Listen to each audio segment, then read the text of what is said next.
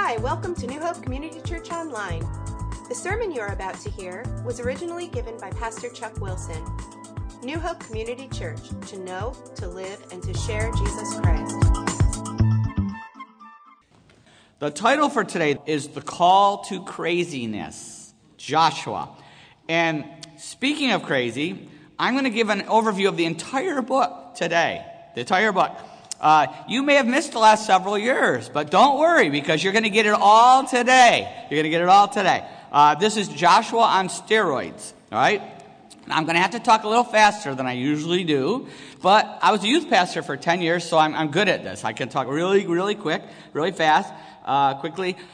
In fact, we had this Books of the Bible contest, and I would always throw out the challenge because I want all my teens to know the books of the Bible in order and the themes and all that. But I would say whoever can do the books of the Bible faster than I can will get a big money prize. And the kids would just, we'd have the watches out and the timers. And every once in a while somebody would beat me, but not too much. I was tough to beat. So I'm going to just give you an example of how I can do this. And if anybody else can beat me on this, you get a big money prize. But even if you can't beat me, if you can even just do the books of the Bible, I'll be thrilled. You'll get a small money prize, but you'll still get a prize, all right? So here I go. I'm under pressure now. Genesis, Exodus, Leviticus, Numbers, Deuteronomy, Joshua, Judges, Ruth, 1 Samuel, 1 Kings, 1 Chronicles, Ezra, Nehemiah, Esther, Job, Psalms, Proverbs, Ecclesiastes, Song of Solomon, Isaiah, Jeremiah, Lamentations, Ezekiel, Daniel, Hosea, Joel, Amos, Obadiah, Jonah, Micah, Nahum, Becca, Zephaniah, Haggai, Zechariah, Malachi, Matthew, Mark, Luke, John, Acts, Romans, 1 Corinthians, Galatians, Ephesians, Philippians, Colossians, 1 and 2 Thessalonians, 1 Timothy, 1 Titus, Philemon, Hebrews, James, 1 Peter, 1 3 John, Jude, Revelation.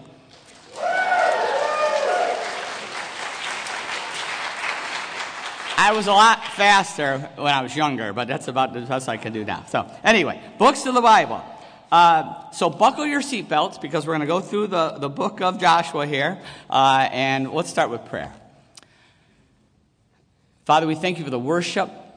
We thank you for bringing each one of us here. We know there's a purpose. We know there's a reason that we're here today, that you, by your grace, have brought us to this place.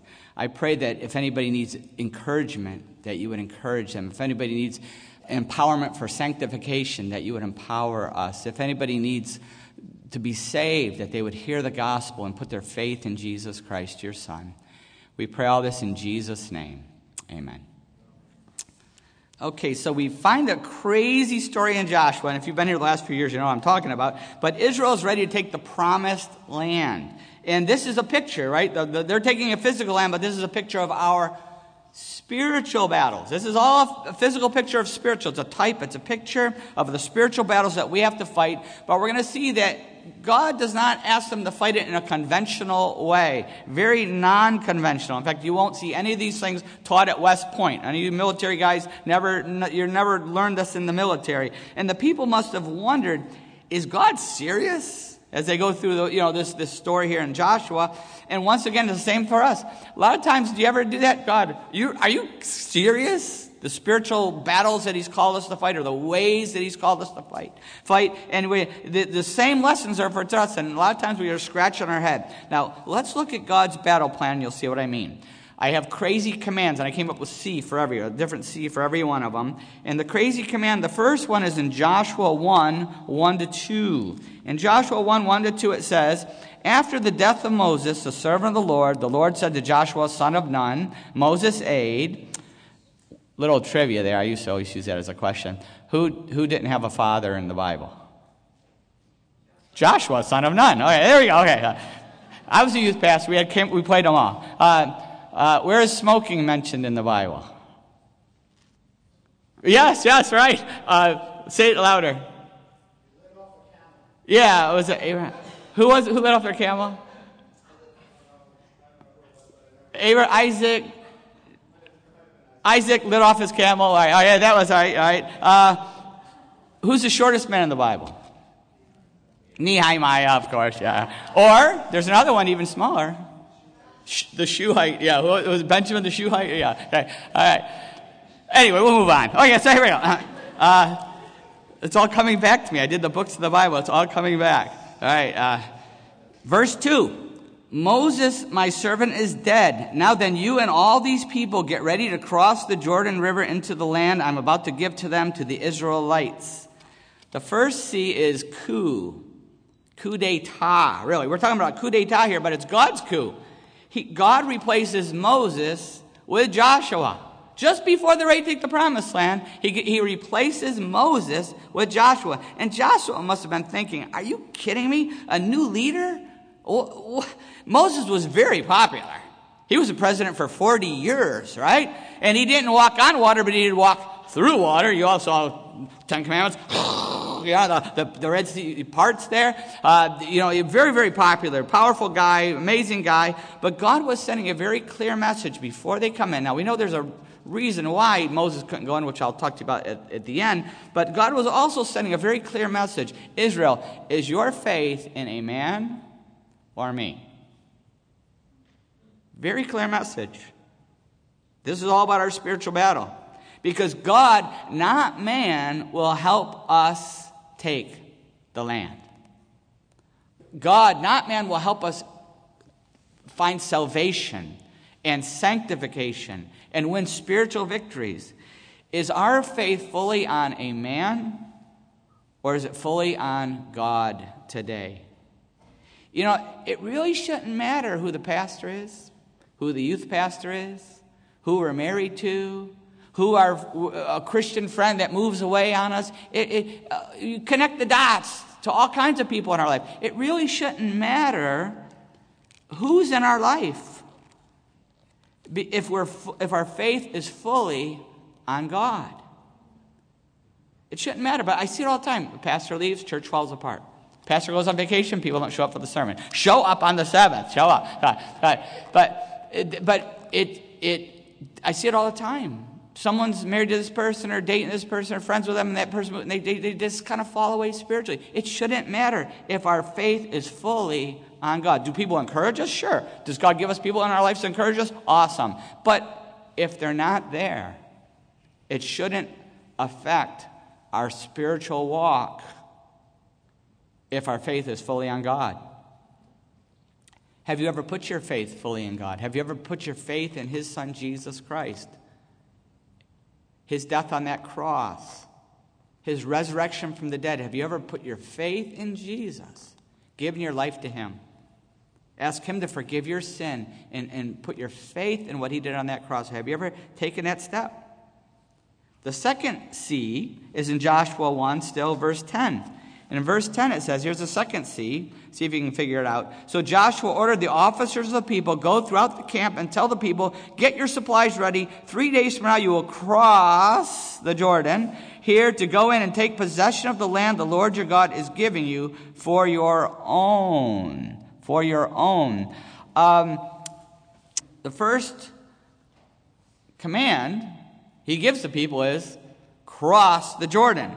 And you have to think what Joshua's probably thinking. God, we're off to a really bad start here. I just take over. I replace Moses. And my first command, it'll probably be my last one. Last one ends a rotten egg. How about a bridge? How about a boat, right? I mean, think about this. Just, we already know the story. See, yeah, he crosses the Jordan and the walls fall down. We know, but this is going in. Imagine a general now, the top general now's the president's saying, we're going to go deal with North Korea once for all. Army, head on over there and take care of North Korea. And they get to the coast of California there, and they're getting ready to go to North Korea. And he says, keep on marching. What would people think about that general? Crazy, right? Time to replace them. It'd be crazy. Don't stop till you get to North Korea. Keep going.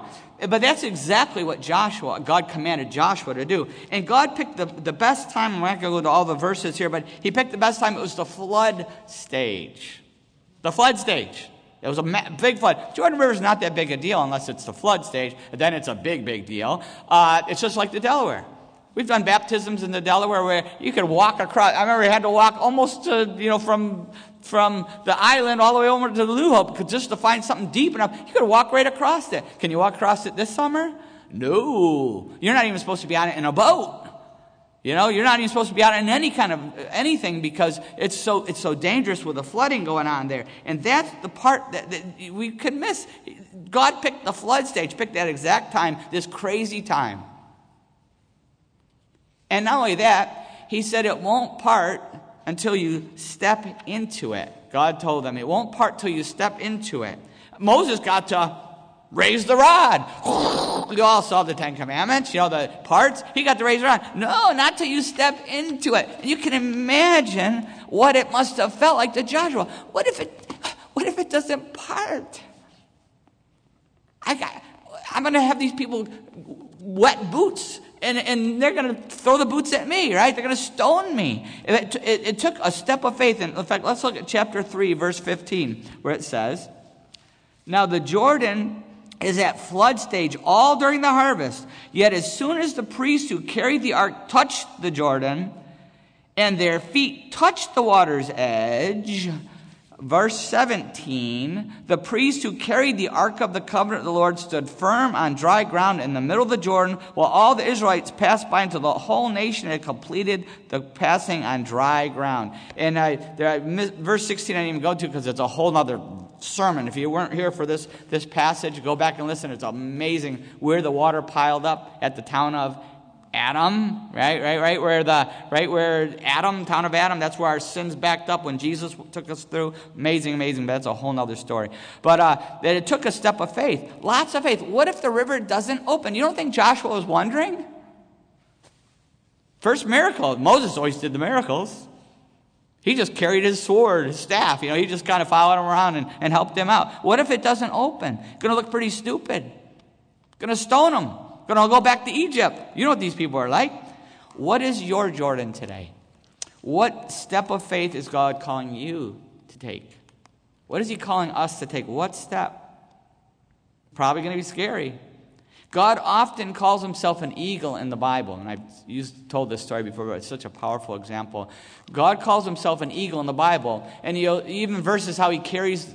I'll carry you like the young on my wings. And I never quite really understood that. So I was watching a special, I can't remember what, some animal special, and it was about eagles teaching their babies how to fly.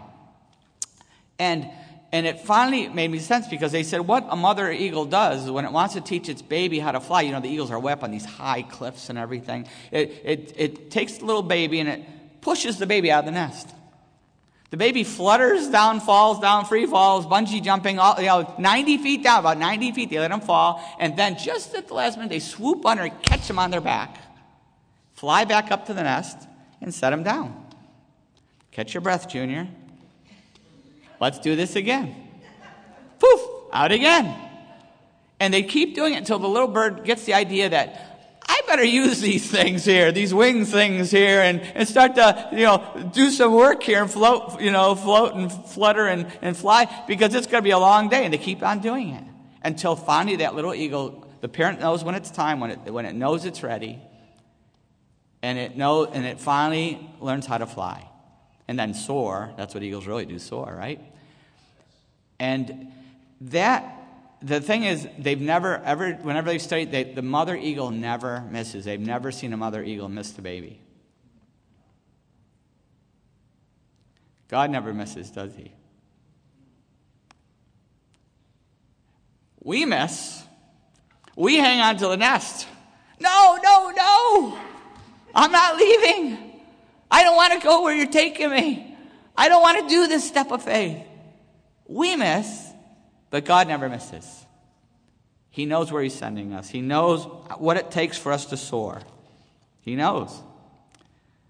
Third thing, Joshua 5. See if you can figure out the C on this one. Joshua 5, verse 1, where it says, "Now when all the Amorite kings west of the Jordan and all the Canaanite kings along the coast heard how the Lord had dried up the Jordan before the Israelites until we had crossed over...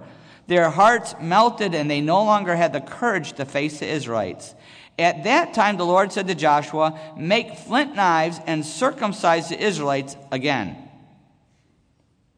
So Joshua made flint knives and circumcised the Israelites at Gibeah Haraloth." What C is this?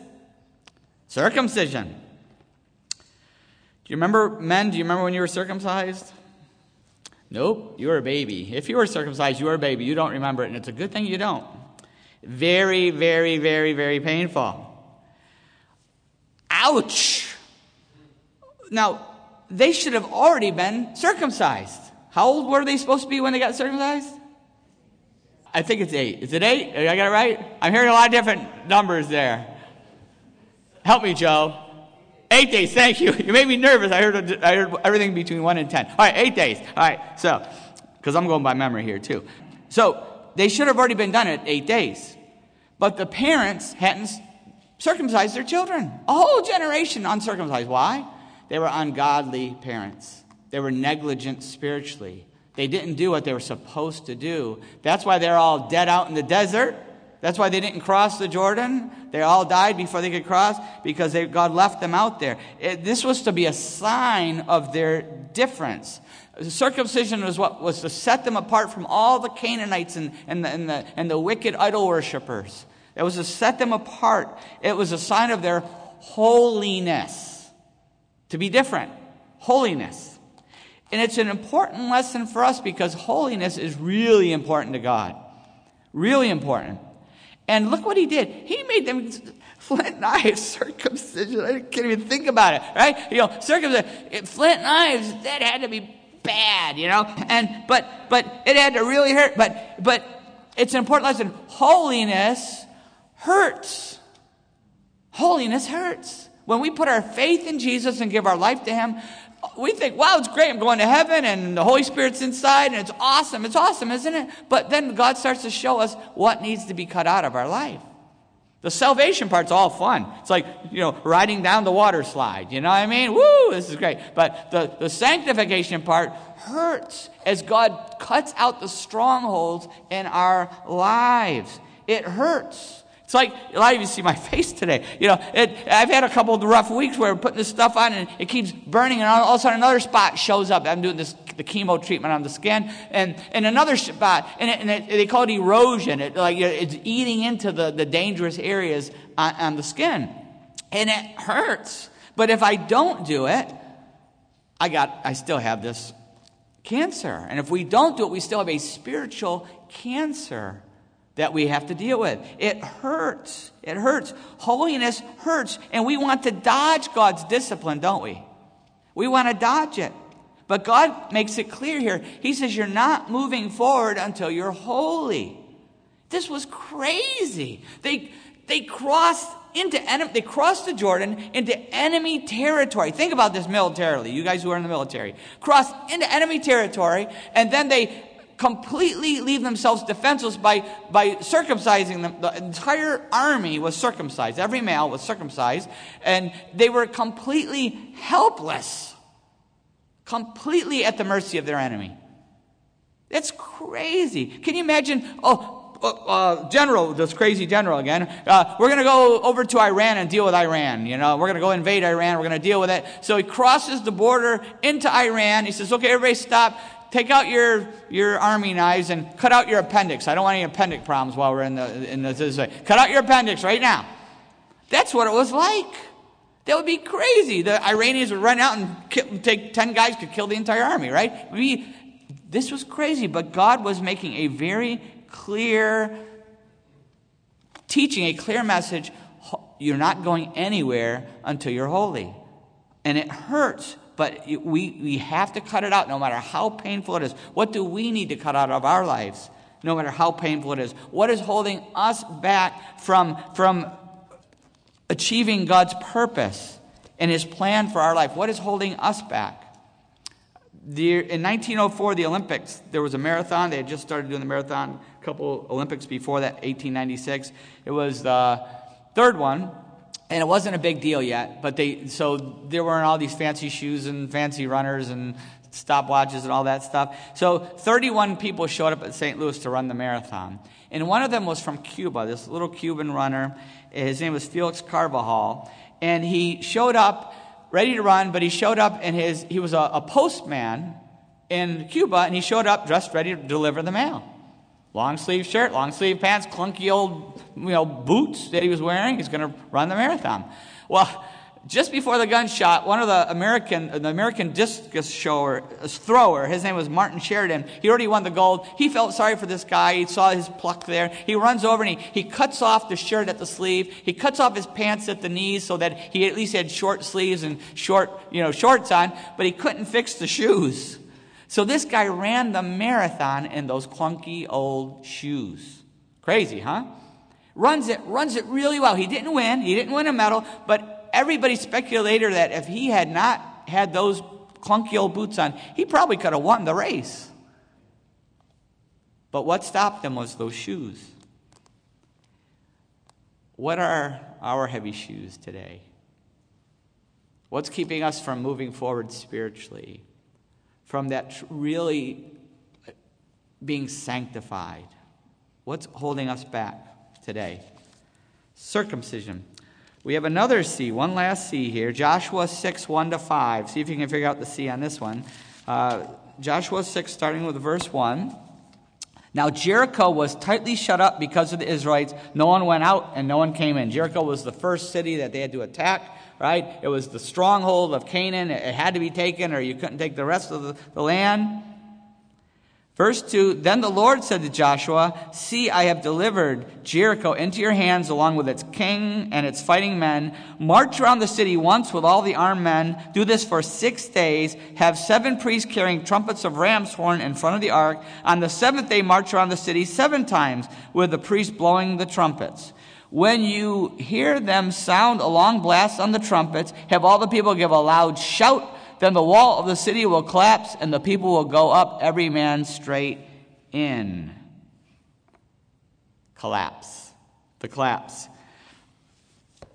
Imagine getting this order from God. This is the craziest one yet. I mean, think about it.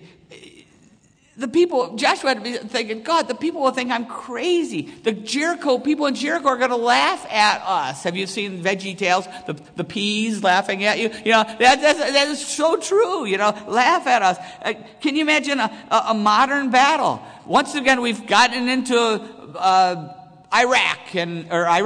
We finally got to Iran, and we got one of their major cities surrounded, and we start to, you know, and the general says, now I want you to march around it. Just march around it, then come on back to the camp. Okay. Next day, march around it again, come on back to the camp. He'd be replaced instantly. Everybody like, what is going on? You know, desert sun got to his brain, fried his brain, right? It'd be crazy, but that's what they did. It was crazy.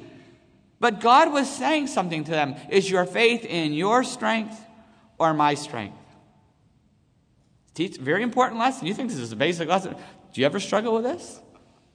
Every day, right? Is our faith in our strength or in God's strength? And look what happens when we let God do it, when we depend on his strength. Go down to verse 15 where it says, on the 7th day, 7 days later, they got up at daybreak and marched around the city 7 times in the same manner, except that on that day they circled the city 7 times. The 7th time around, when the priest sounded the trumpet blast and Joshua commanded the people, shout, for the Lord has given you this city.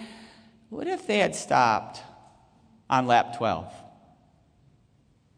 You ever quit early? God says, keep going, and you're like, I've had enough. What if they had stopped? They would have missed something. Verse 17, the city and all that is in it are to be devoted to the Lord. Only Rahab the prostitute and all who are with her in her house shall be spared, because she hid the spies we sent. But keep away from the devoted things so that you will not bring about your own destruction by taking any of them. Otherwise, you will make the camp of the Israelites liable to destruction and bring trouble on it. All the silver and gold and the articles of bronze and iron are to be sacred to the Lord and go into his treasury. Verse 20, when the trumpet sounded, the people shouted. And at the sound of the trumpet, when the people gave a loud shout, the wall collapsed, so every man charged straight in, and they took the city. When we depend on God and his strength, miraculous, powerful things can happen. Have we learned to depend, though? This is the lesson I want to stress here. You can go back and listen. We spent weeks on this. It's an awesome passage. But have we learned to depend on God's strength instead of our own? Have we learned to depend on God's strength instead of our own? That's what 2 Corinthians 12, 9 and 10 is talking about.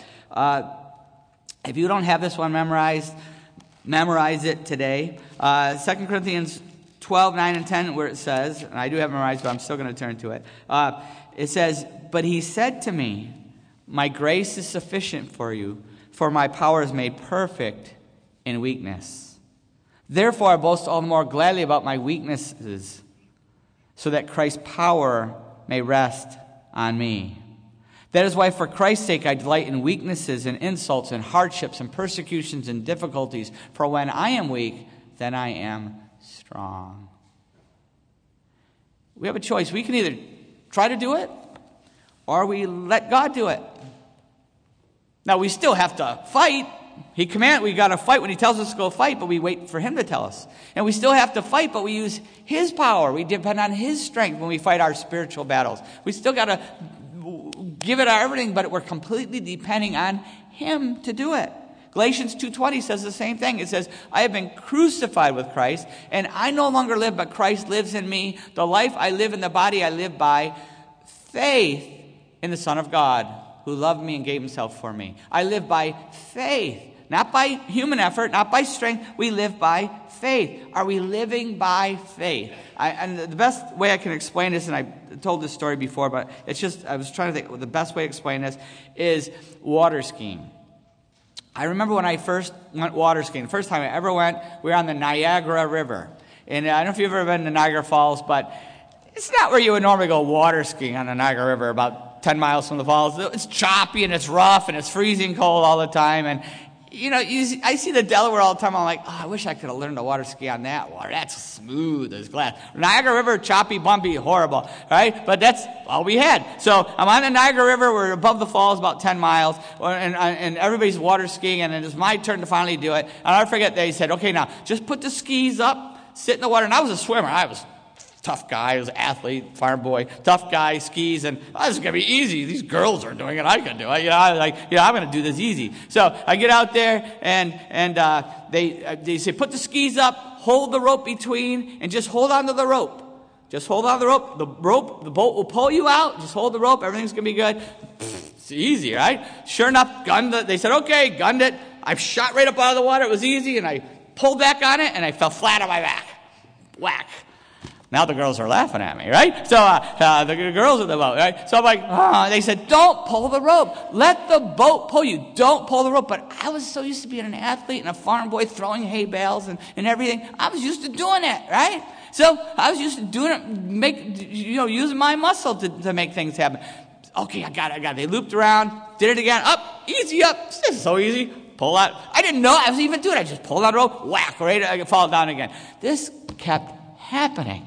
I'll never forget this at least 7 times. And I remember they were kidding me. They yelled at me. They all got. I could see the fog of the falls. One more time, we're letting you go over. We're going to leave you in the water, you know. And because we were only about 5 miles by this time, the water's flying. And so I'm like, okay, don't. One more time, give me one more time. And I'm like, don't do it. And I'll never forget. They pulled me up, and I did this. I did this. I kept almost pulling, and I kept forcing myself to keep my arms out, and I stayed up. It was so much fun.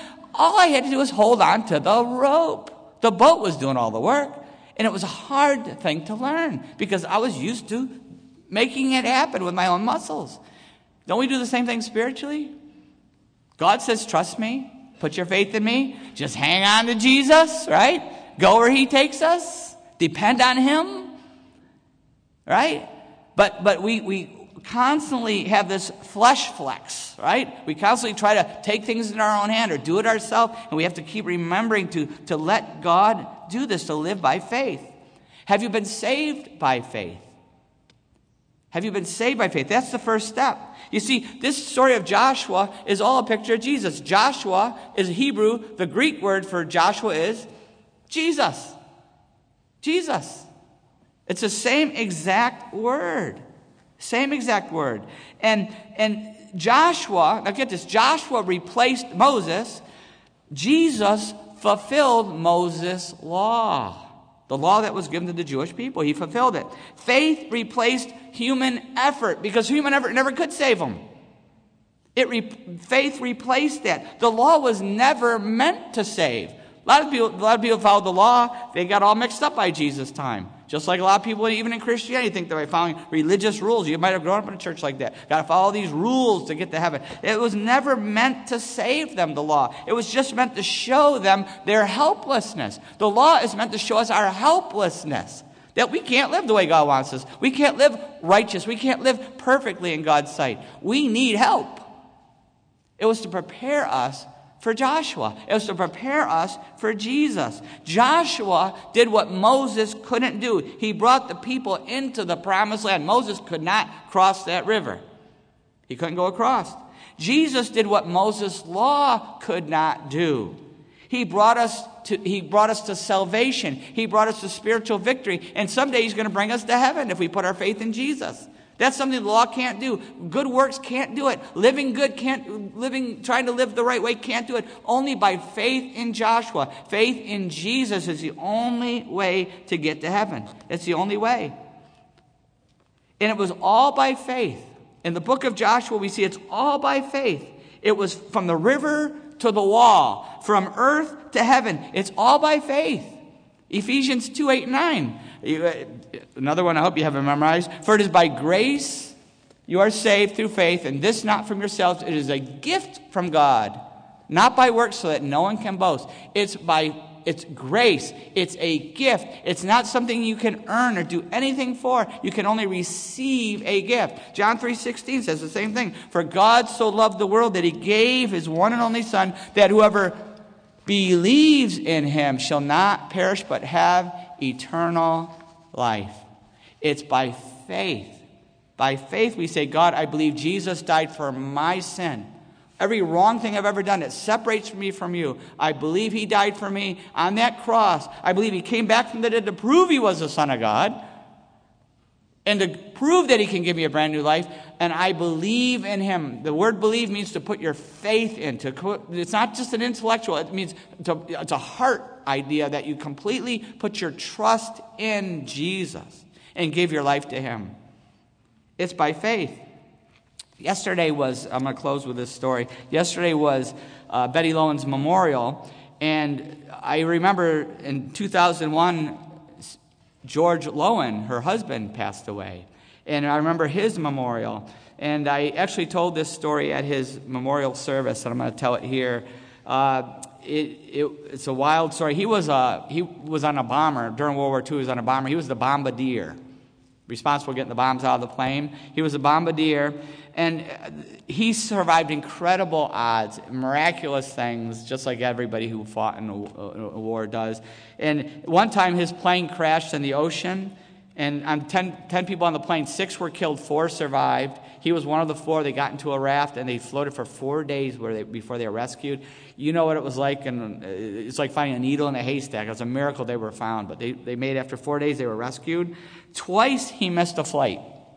The first time he missed a flight, his crew was going out on a bombing raid, and his father had passed away. And so they flew him back to the United States to visit his father. And while he was back visiting, his crew was shot down, and everybody was killed on the plane. The second time he missed a flight, he was really sick. I can't remember exactly what he had. Something was wrong with him, and he couldn't go out with his crew again. He was so sick, very, very sick. And they went out, and they were shot down, and everybody was killed on the plane. Twice that happened. But the wildest story, the wildest miraculous story, is one time he was in the plane and the bomb doors wouldn't open. And I wish Paul was here. He could tell us all the technical stuff. But the bomb doors wouldn't open, and his job was to get the bombs out of the plane. He's a bombardier. So he was given it. He knew his job was he took a hammer and he climbed into the bomb, what was that called? The bay there. He climbed into there, and this is World War II. He had to hammer away at whatever the lever was to try to get it to release. So he's in there hammering away on this lever trying to get the bombs out, and it finally released unexpectedly. The bombs went flying out of the plane, and so did George. But he had a rope attached to him, because before they climbed into the bay, they had this rope strap attached to him. So he goes flying out, and he comes up underneath the plane, and he's banging against the bottom of the plane. You could just, yo-yoing, banging off the bottom. And a lot of times they didn't survive this for obvious reasons.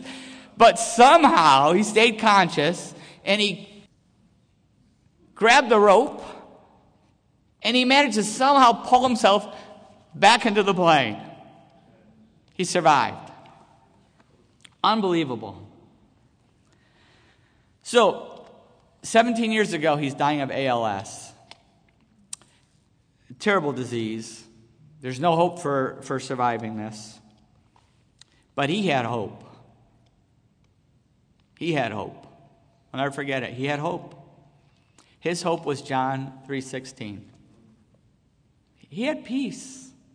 It was sad, but he had peace. He had hope.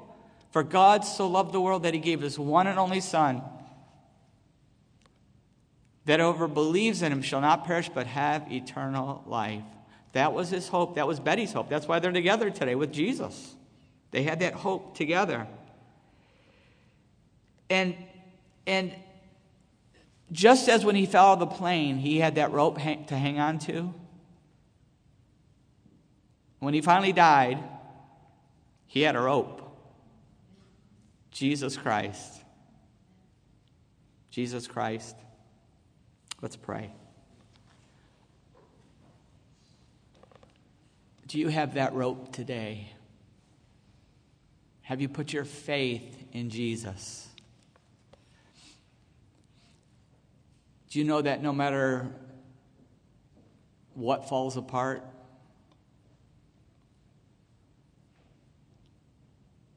when the bottom drops out, whether it's death or whether it's just life and all the things you have to face in life, when the bottom drops out, do you have Jesus? You can have that hope today. Today. Just as George dropped those bombs, we have to drop something too. It's called sin. And it's just as destructive as any bomb ever created. Every one of us needs to release, repent of our sin. Jettison those sins. Say, God, I repent. I don't want that sin anymore. Everything I've ever done wrong in my life, anything that goes against your word, anything that goes against your purpose for my life, I let it go. I repent of that. And I'm going to grab the rope called Jesus Christ. I put my faith in Jesus, your Son. I put my faith in him. I cling to him. My hope is in him.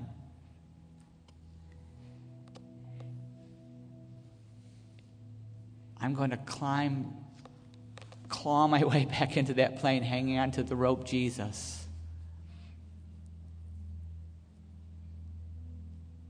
I'm going to give my life to you, control of my life. You get in a plane, you go where that plane goes. I'm getting on that plane, God. Your plane. I surrender my life to you. I give my life to you. If you've prayed that prayer of faith today, something amazing, supernatural, powerful, awesome has happened to you.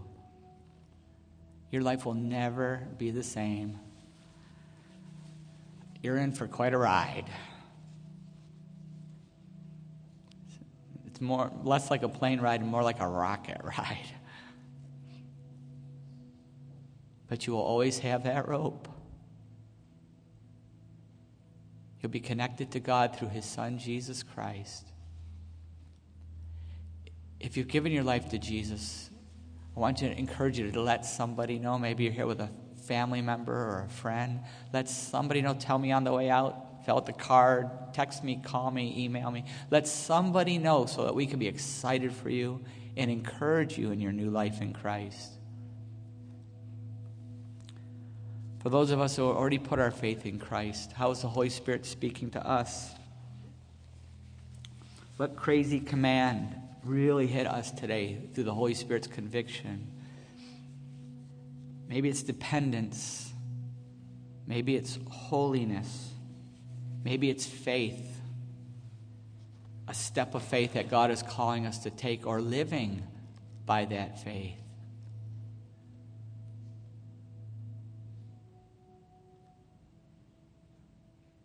Father, we pray that because of this morning, our lives will never be the same.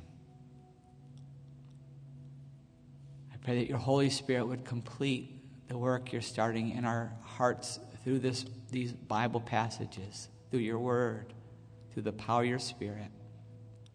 I pray that if someone is facing a tough step of faith, you would, in your mercy and grace, let your grace overflow and help us with these scary steps that you've called us to take. I pray this in Jesus' name. Amen.